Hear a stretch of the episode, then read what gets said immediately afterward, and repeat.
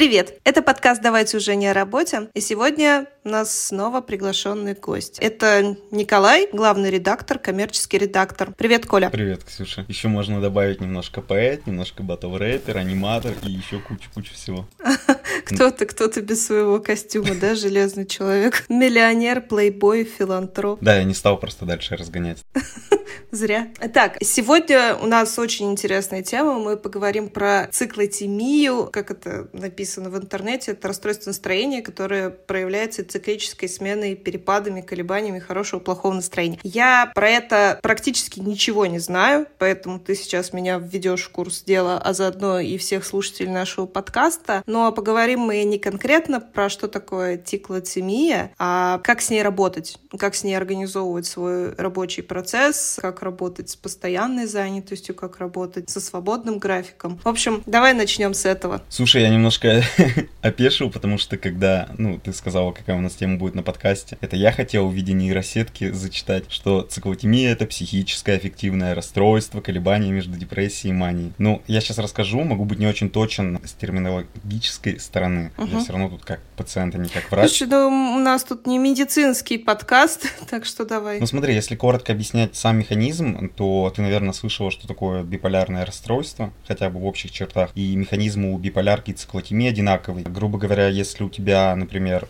там эндорфин, серотонин, дофамин, они тратятся, ну, в, обычно в нормальном объеме, то у меня, например, в маниакальном, гипоманиакальном состоянии, он там условно за две недели, за месяц может потратиться в x1,5, x2 объеме, а потом я долго сижу без них, что, собственно, и вызывает депрессивное состояние, потому что у тебя нехватка происходит этих гормонов. И это штука, которую невозможно контролировать без употребления лекарств. У меня вообще, насколько я разобрал с психиатром, психотерапевтом, она начала проклевываться еще в том подростковом возрасте. На это же наложилось там первое употребление алкоголя. Сейчас, в принципе, все в пределах нормы, потому что занимаюсь спортом, бросил пить. Это тоже ну, влияет. Есть даже такой термин биполярный ЗОЖ. Месяц назад я наконец-то снова сел на лекарства. Короче, грубо говоря, биполярка в запущенном состоянии вот прям ее какая-то крайняя степень проявления, это когда у тебя две недели эйфорическая мания, а потом у тебя, не знаю, несколько месяцев может быть суицидальная депрессия. Ну, что такое маниакальное состояние? Это тоже, что вот на поверхности в интернете, наверное, можно найти. Это, знаешь, когда у человека повышенная самооценка, тебя постоянно тянет рисковать, эмоциональное возбуждение, какие-то безумные идеи в голову подходят, э, приходят и творческий подъем. Вот из-за последнего, наверное, с этого состояния как будто тяжело слезть, ну, потому что оно немного, ну, наркотическое механизм тот же самый, у тебя резко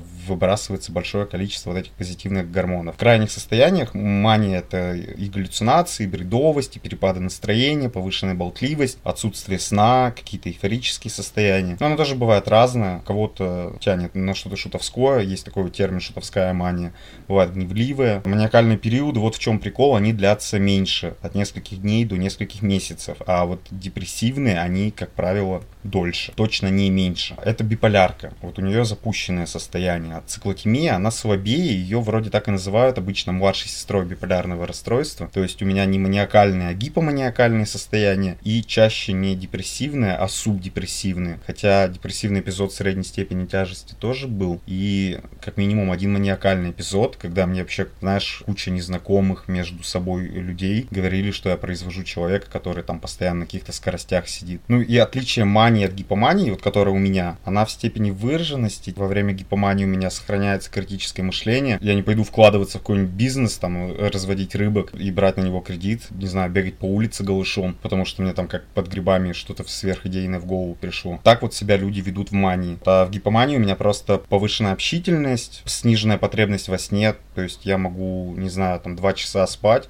там на протяжении двух недель. И при этом я всегда там, на энергии, я всегда супер общительный, позитивный. А минусу этого то, что трудности с концентрацией, скачка идей, типа идей до хера, но ты за это немножко беспорядочно хватаешься. Это как бы тоже вот влияет на продуктивность. Прям сильных депрессивных эпизодов у меня как будто не было, если там средней степени тяжесть было пиздец тяжко. То есть я не представляю вообще, что происходит с людьми, у которых там была или сейчас есть сильная депрессия. Да, я поняла, о чем ты говоришь. Я знаю, что такое биполярное биполярное расстройство. Вообще, в той или иной степени, как я там говорила с психотерапевтом, он мне объяснял, в той или иной степени мы все цикличные. То есть у нас есть периоды энергетического подъема и есть периоды энергетического спада. Просто как бы что касается и циклотемии, и биполярного расстройства, это уже именно когда амплитуда этих колебаний, она намного выше Тогда у меня возникает такой вопрос, какие признаки они вообще натолкнули тебя на то, чтобы обратиться к специалисту? Как вообще можно как-то изначально у себя диагностировать что-то похожее, какие-то признаки, с которыми, ну, стоит пойти уже и проконсультироваться? Я понял. Ну смотри, а здесь вообще довольно все индивидуально. Я могу дать вот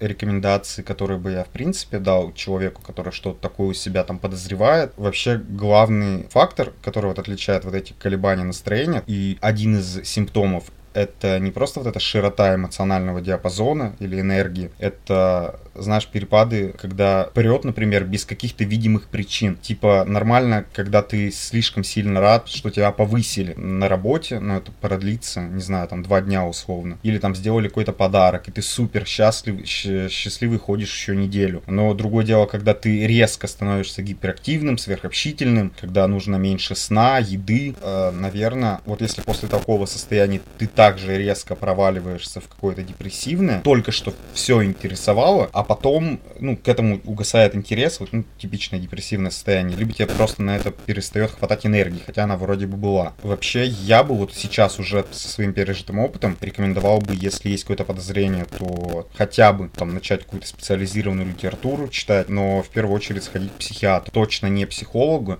Ну, здесь нужно сначала отсечь психиатрию, может быть, какие-то соматические штуки, типа, может быть, у тебя просто гормональный баланс нарушен, поэтому вчера тебе было хорошо, а сейчас уже неделю просто себя плохо чувствуешь, потому что гормональный баланс нарушен. Лично для меня сейчас показатель того, что что-то не так, это состояние после пробуждения и перед засыпанием. Типа, когда у меня депрессивная фаза, вот мне плохо с самого утра и физически, и ментально. Там, знаешь, перед засыпанием не хочется наедине с собой оставаться. Постоянно, ну, пытаешься как-то убежать от этих мыслей, залипать в рилсы, книжки, там, игры. В гиперактивном, гипоманиакальном, когда вот все налаживается, я просыпаюсь уже заведенный. Иногда с, чуть ли не перестаю вообще спать, ну, просто сон. Количество сна необходимого, оно уменьшается, энергии там хоть жопой жуй. Ну, в общем, лично для меня показатель это вот состояние после пробуждения перед засыпанием уже сейчас, а впервые меня натолкнуло там вообще обратиться к психологу а, в начале 2019 года, как раз вот после маниакального эпизода, когда у меня месяц буквально там перло, распирало, может быть даже больше, и потом резко, очень резко это прекратилось, и я, наверное, полгода просто в каком-то депрессивном состоянии ползал, ничего вообще по жизни не понимал, там еще наложилось это на конец учебы, ну, знаешь, когда ты выпустился, и ты такой, а что дальше делать? Ну, видимо, это как-то все усугубило, плюс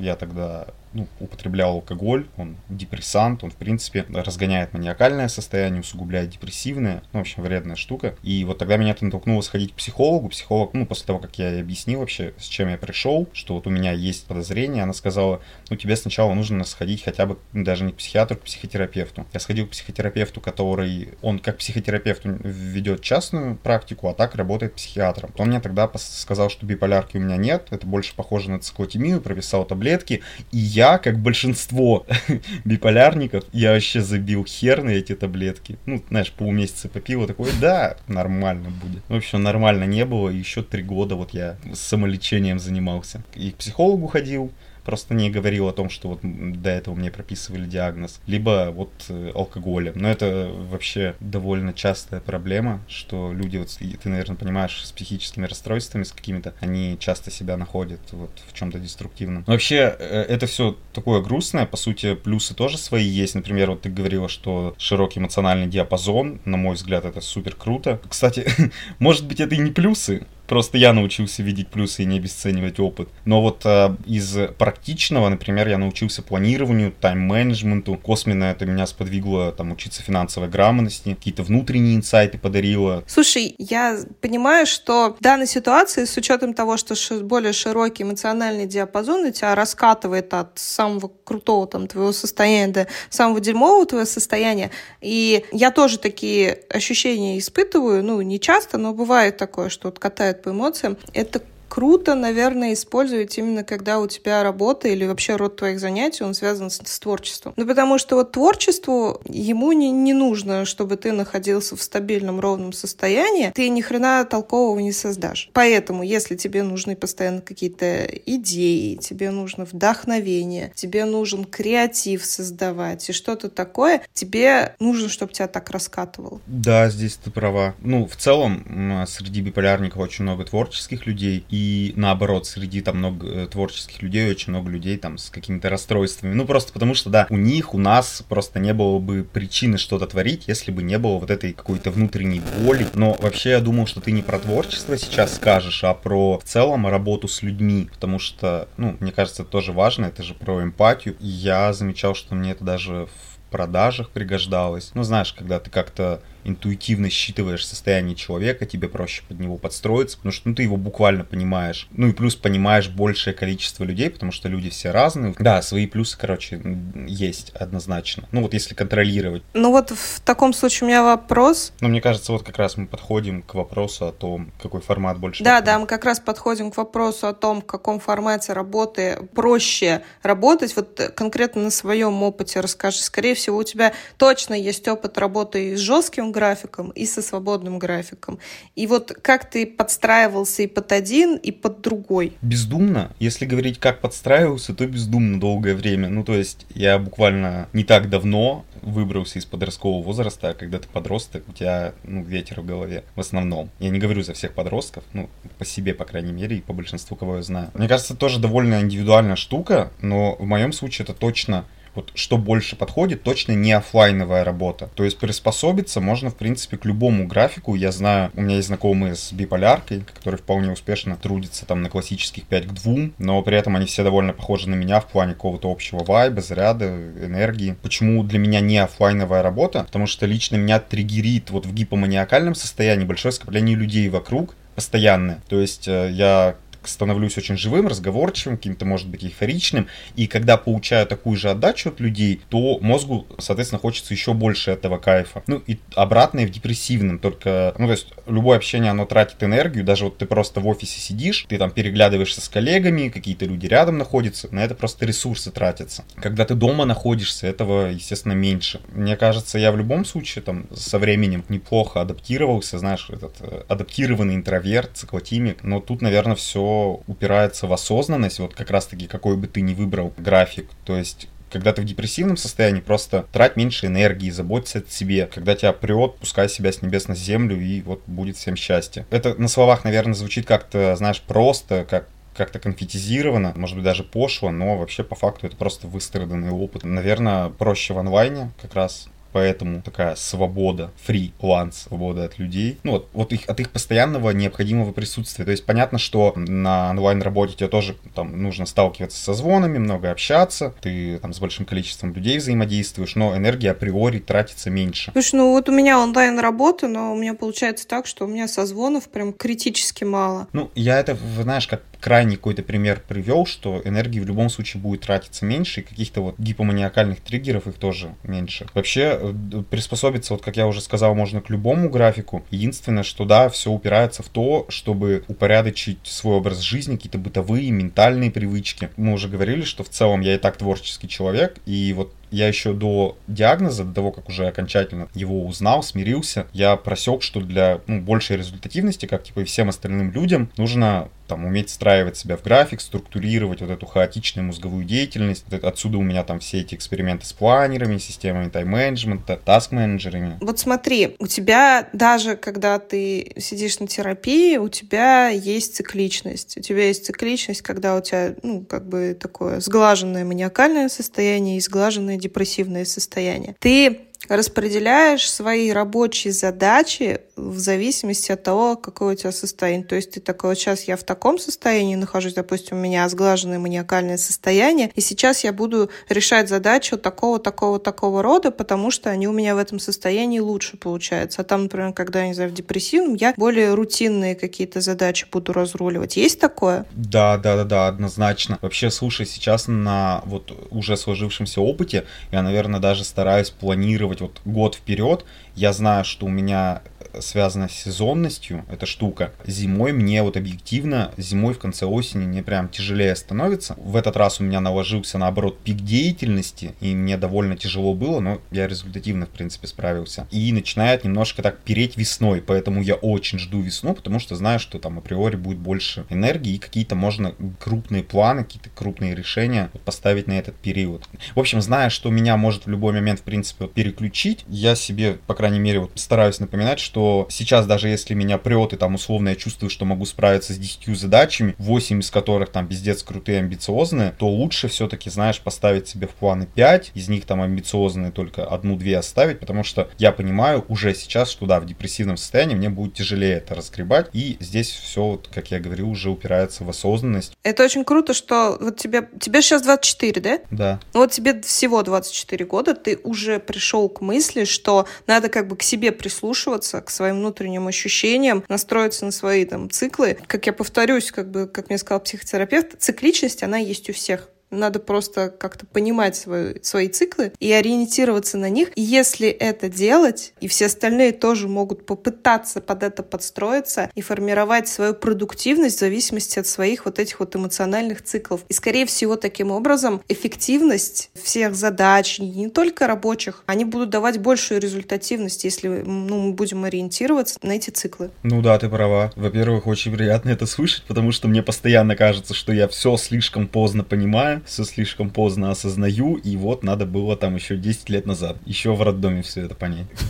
Короче, да, если даже вот ты спросишь, какие там практические вот советы есть, они, знаешь, они как будто стандартные вот для всех людей, просто для людей с циклотемией, с биполяркой, они еще важнее, потому что у нас в жизни, ну, как бы больше хаоса в голове, в жизни изначально, поэтому нужно вот создавать больше островков стабильности. Понятно, что все знают, что нужно налаживать там режим дня, режим питания. У меня, кстати, так и прописано прописаны в рекомендациях психиатра. Просто для биполярника они большее значение имеют. Если их нет, больше жопа. Если они есть, то как бы это более важный, крепкий стержень. Но это все, знаешь, типа в идеале звучит. Понятно, что э, я вот понимаю, что не надо себя нагружать, но иногда там нагружаю, зашиваюсь. Короче, я в любом случае не переживаю, потому что прогресс вижу. Ну, то есть со временем просто, да, начинаешь все больше уважать там свое время, потребности и перестаешь вот это взваливать какие-то непомерные мешки с задачами себе на плечи. На самом деле ты большой молодец, что ты понял это уже сейчас. То есть у, у тебя действительно, ты там только в девятнадцатом году закончил вуз, ты уже выстроил свою жизнь в соответствии с своими там циклами, ты понял, что тебе надо вот так планировать, а вот так не планировать, и ты уже живешь по этому графику. Ну, то есть ты уже,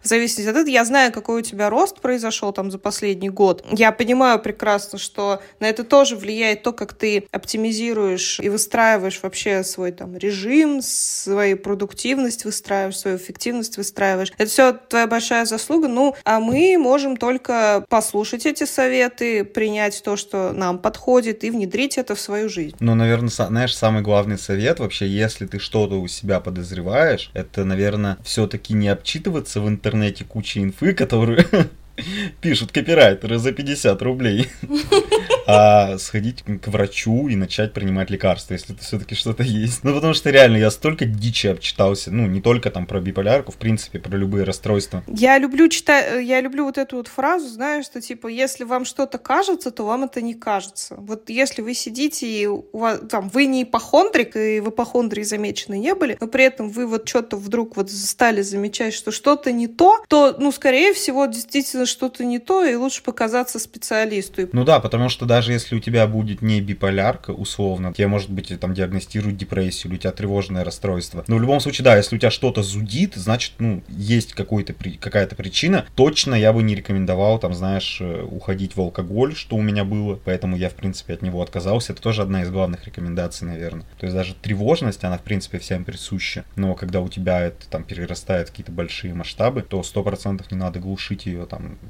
алкоголь. Это вообще национальная забава, как бы наша, да, в, в обществе, когда у тебя какие-то проблемы, тебе плохо, тебе тревожно. Давай сейчас выпьем, выговоришься, все пройдет. Еще сколько поколений должно пройти, чтобы вот это вот выкурилось окончательно из головы, что если тебе плохо, то не, не надо вот это вот, типа, выговоришь, станет хорошо, потому что тебя потом ждет вот это вот, потом вот эта вот серотониновая ямка будет на следующее утро, и ты вообще пожалеешь, что ты проснулся на свет Божий. А у меня, ну вот, да, у меня это усугубилось, что ямка не, не утро держится, это серотониновая ямка там дней 5 могла держаться, ну, с сопутствующими всякими симптомами. Вот если опять в контексте циклотемии, это еще, короче, тяжелее становится как-то морально, потому что ты вот, ты лежишь, у тебя депрессивное состояние, и ты в основном тебе хочется лежать. Ты оглядываешься там условно на то, что было месяц назад, и ты такой, я же, ну, я же это делал, я же это могу, я ведь только что там перелопатил кучу всего, а сейчас мне ничего не хочется. Наверное, я вот ни на что не способный.